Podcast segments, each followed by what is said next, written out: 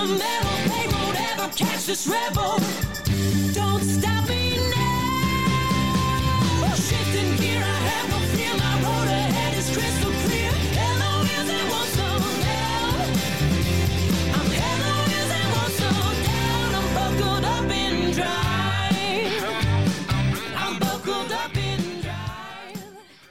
What's happening, race fans? Welcome back for the second episode we have in uh, memory of our founder, Doc Mattioli, as we celebrate his nomination for the Landmark Award with the NASCAR Hall of Fame.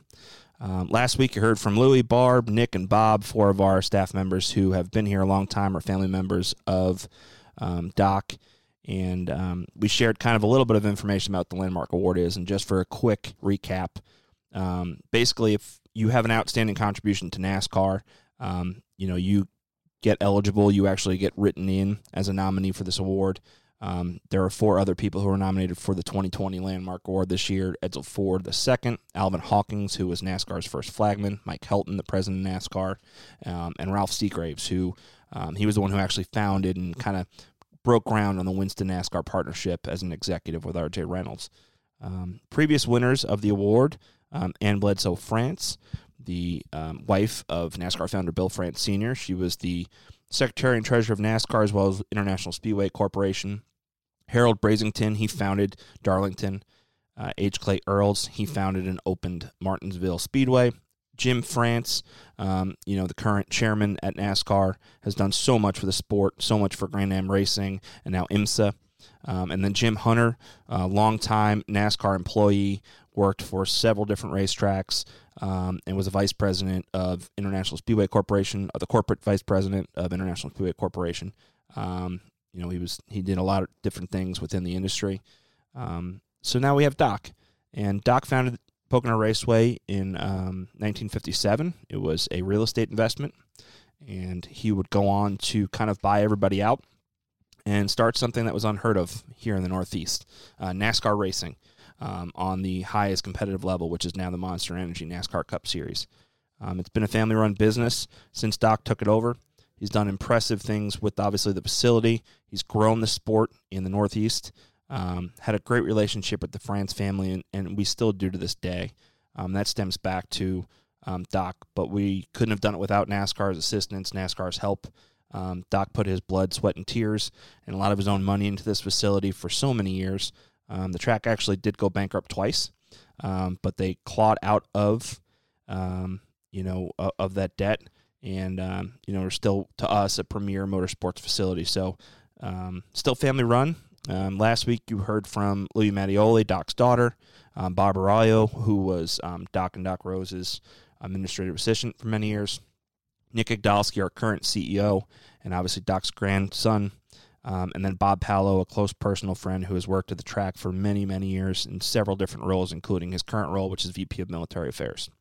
On this week's episode, we're going to talk with um, Patty Welsh, and Patty started back in the back in the 1990s.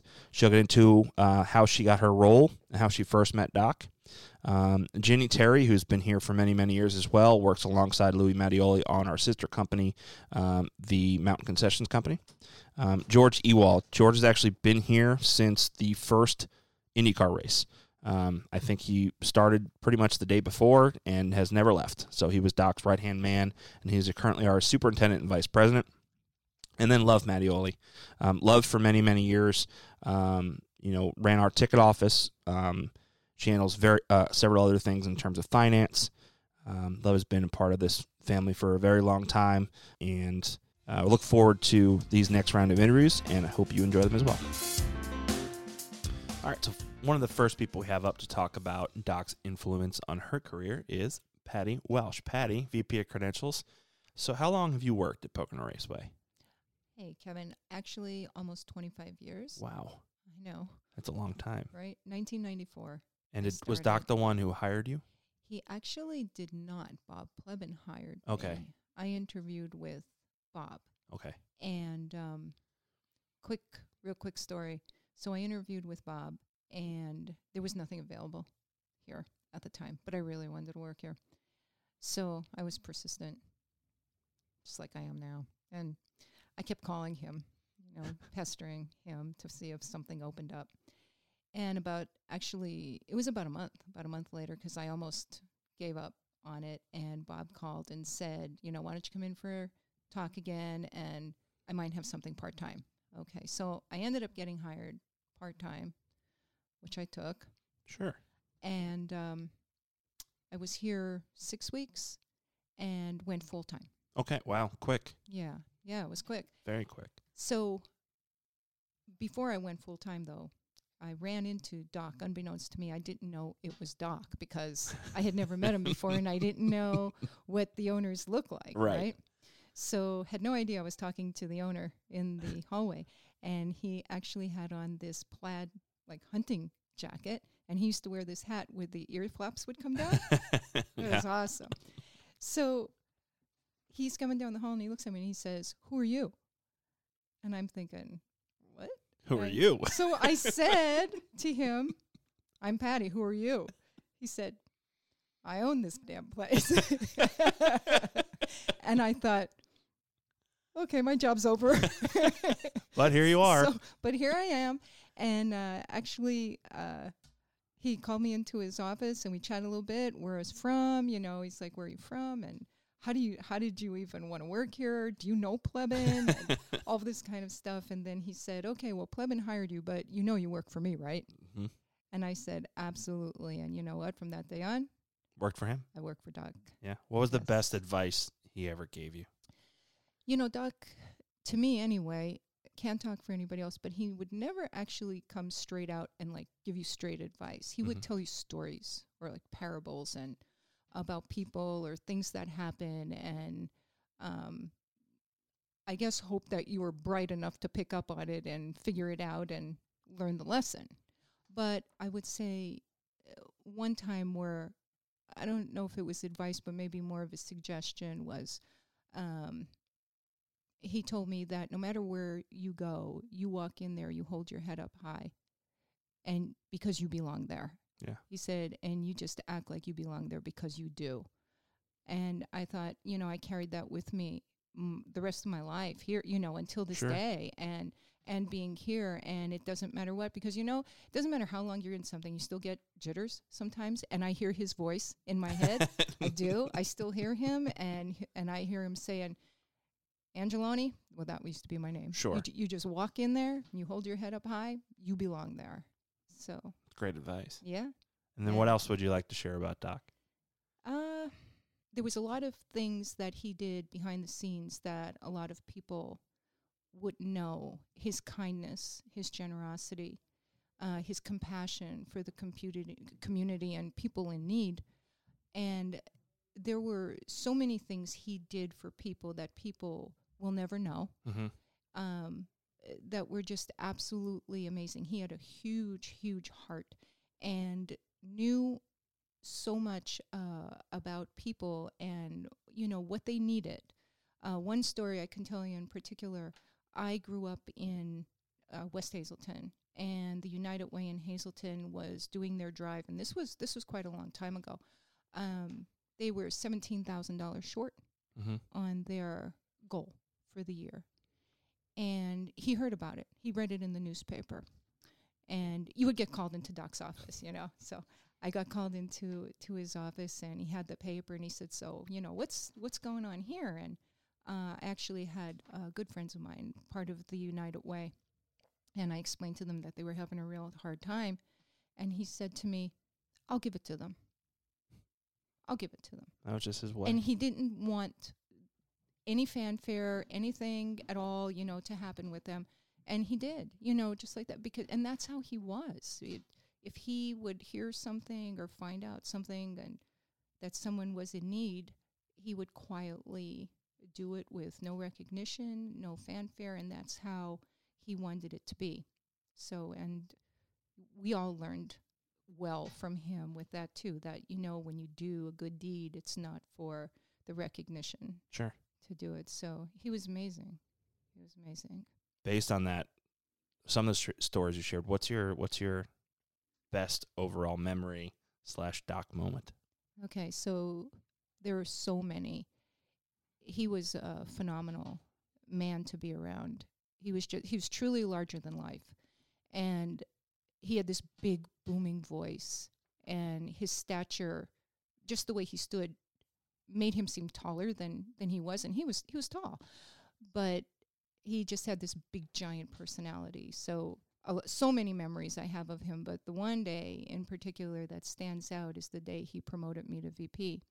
I didn't know that it was coming. had had no idea. Um, and he actually did it in a meeting, in a staff meeting. in front of everyone. Huh? yeah. And I thought there was a lot more people than normal in the meeting that day. And actually, notes got passed around, and I was reading ahead like I always do, you know, like what's coming. And I get down to the bottom, and it's it's in the notes. So now I'm sitting in this meeting, you know, thinking, what the? And then he announced it that, uh, you know, I was being promoted to VP, and it was the most amazing day uh, in my life here from starting part time and to working for this amazing family and for Doc. Um, I literally owe everything to him. I still get emotional. I miss him terribly. I do. I, I miss him terribly. He was just, uh, he made that much of an impression on your life. But to be the first woman, you know, uh, promoted to VP Absolutely. here at Pocono and uh, to have him you know, do it personally and recognize you for your efforts. That day was everything. Still everything here. Best day of my career at Pocono.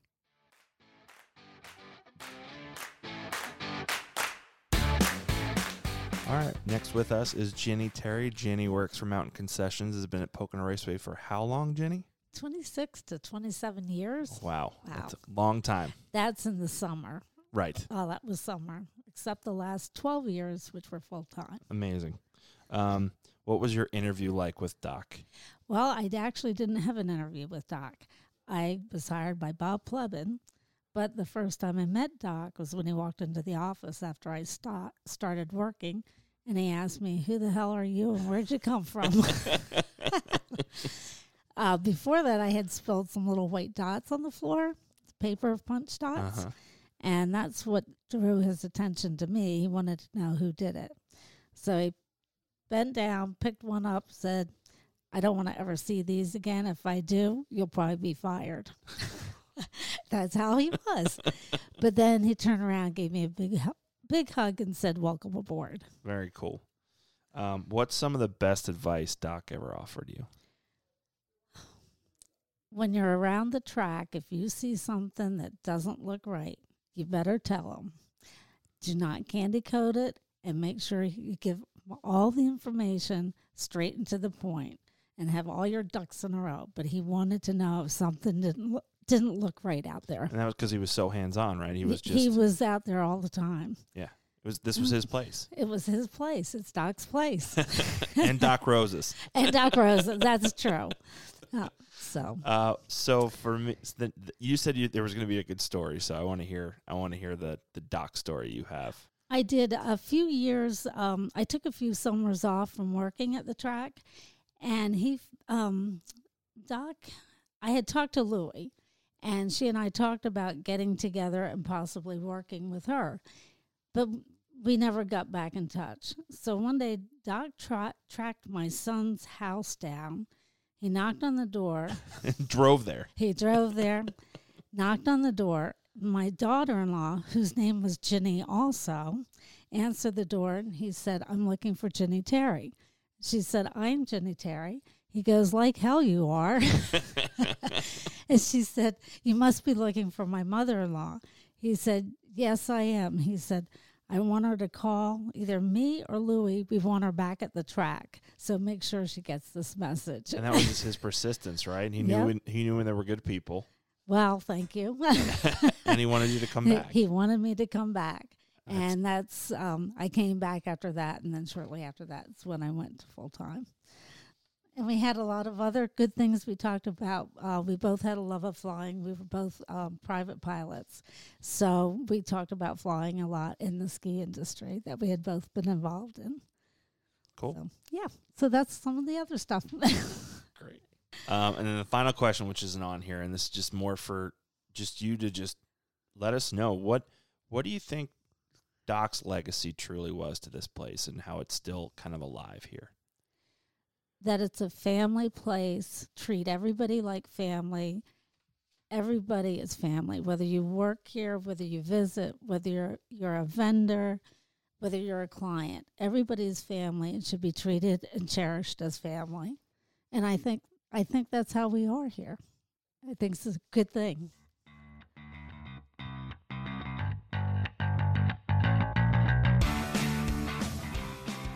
We are joined now by George Ewald. George, how are you? Good. How are you, Kevin? Good. Real good, real good. So, um, George, I think you're the longest tenured employee here. How long you been here? Uh, been here 49 years. Oh, that's it. 49. Yeah. So, what was um what was your interview process like? You kind of mentioned this to me before earlier and it was kind of funny.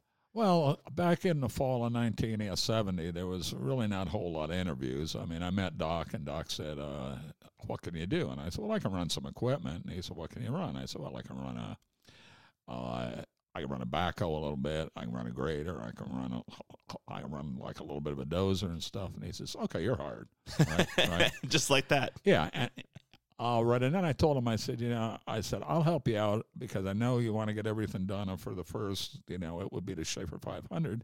And that would have been, that would have been uh, July 3rd, 1971.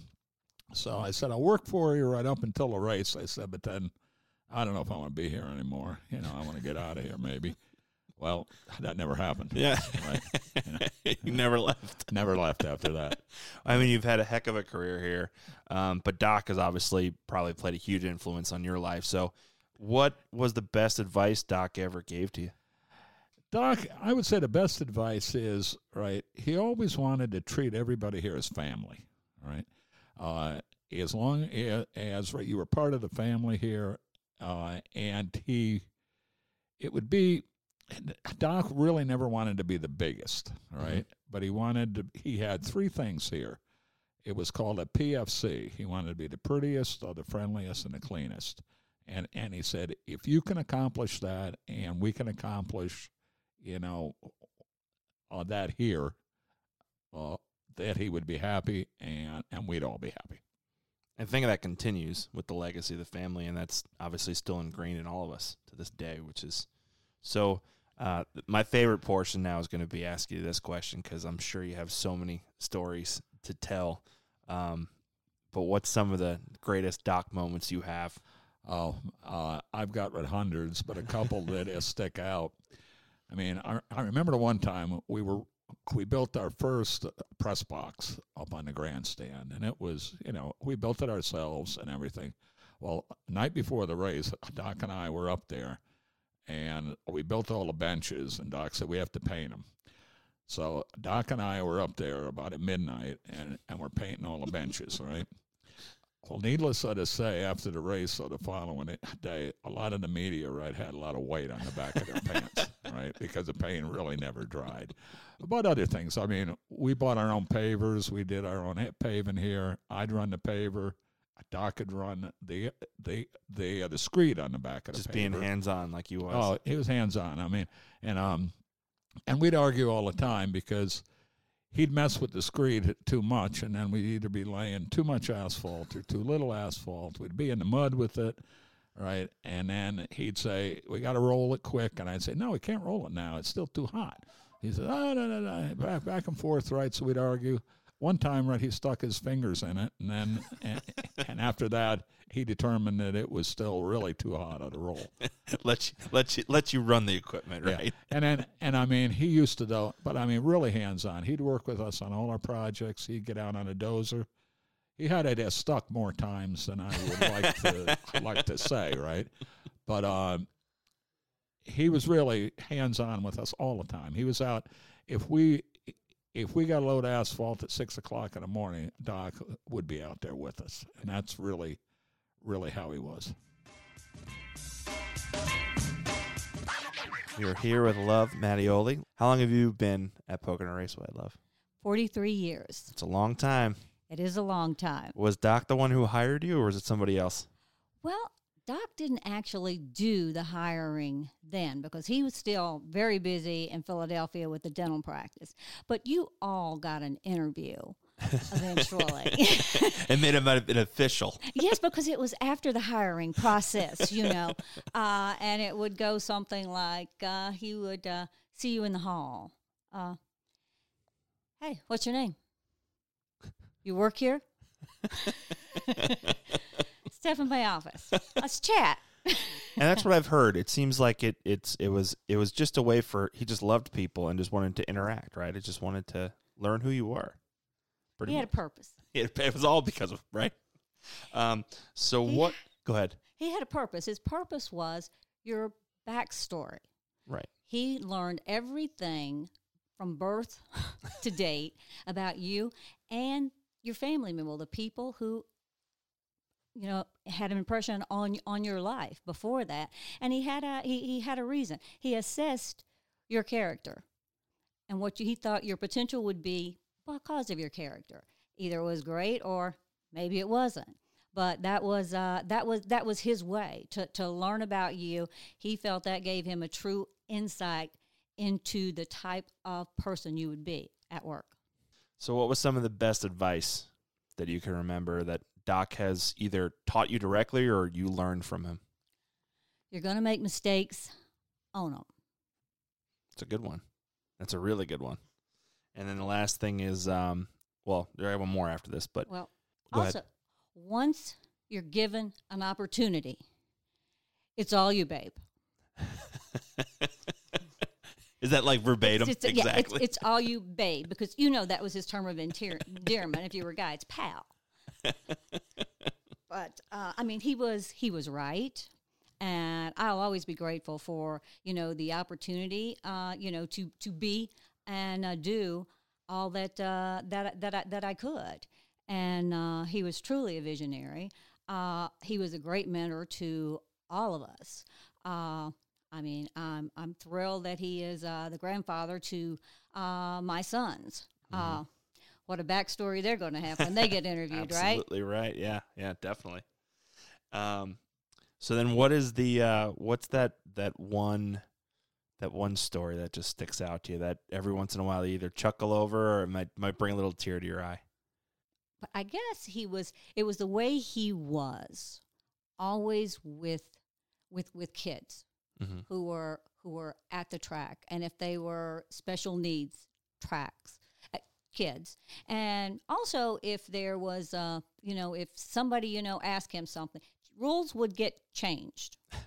There's he no could. He could change because he could he could he could change them. Somebody would walk in, he would go, oh, oh, what's the problem here? Well, you know, we can't park at you know, and he goes, oh, you can park there. I understand your, what's going on, and that's it. And the person would leave, and you would have to call everybody and go, we have a new parking area, and this is where it is, and this is who it's for, and we better have someone someone there. But it was always, I mean, always and foremost to uh, to to to please the customers. It was our job, and uh, and he set a, a great example. He didn't ask you to do anything he wasn't doing. And then the last thing, it, it ties into everything kind of said, but um, from a legacy, what what's the legacy he truly left behind to this place and to motorsports in general, in your in your opinion? And it could be a personal reason, or it could be something that from a business standpoint. he instilled in everyone here if you give it your all you can uh, you can do it the only person that can can stop you from doing something is yourself and if we all do that i believe that you know he truly believed uh, that it will go on just as he wanted there's always going to be changes you, you have to conform to those things uh, but that if we have that attitude and you have to love the job and if you don't love the job, find another. Hope you guys enjoyed uh, hearing from Patty, Jenny, George, and Love.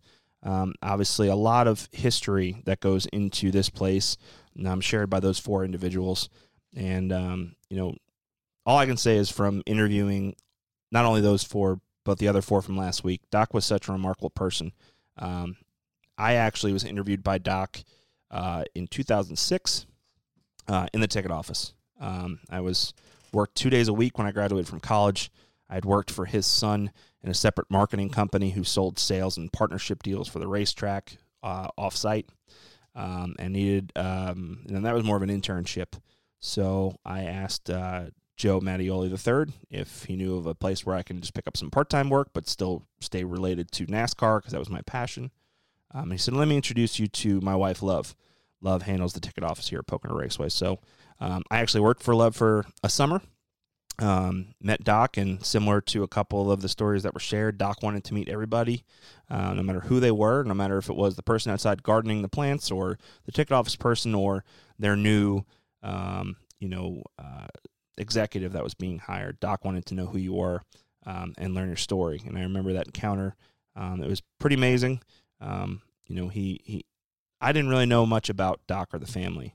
Um, and from working here over the last eight years since moving on to Charlotte, now coming back, I've learned so much and have so much admiration for this family and what they do in the sport, what they've done for the sport. So, uh, fingers crossed. Hopefully, Doc will be one of the the five nominees and the nominee to become the recipient of the 2020 Landmark Award. Um, we hope you guys enjoyed it. Um, I'm going to play an outro song, which is by Porter and Sales called Buckle Up and Drive. If you guys want to get that, go to poconoraceway.com slash podcast to download that song and purchase it. And also make sure that you are liking our podcast and subscribing to our podcast across all of our platforms. And feel free anytime you have some suggestions on who you guys want to hear on the podcast or anything that we could do or stories we could share. Um, or if you just want to know some more about Kevin or Kevin or JJ, let us know. Email us at faninfo at poconoraceway.com or hit us up on social media. Fans, we hope you have a great rest of your week. We look forward to talking to you soon. And next week, we're going to be interviewing Landon Cassill. Have a great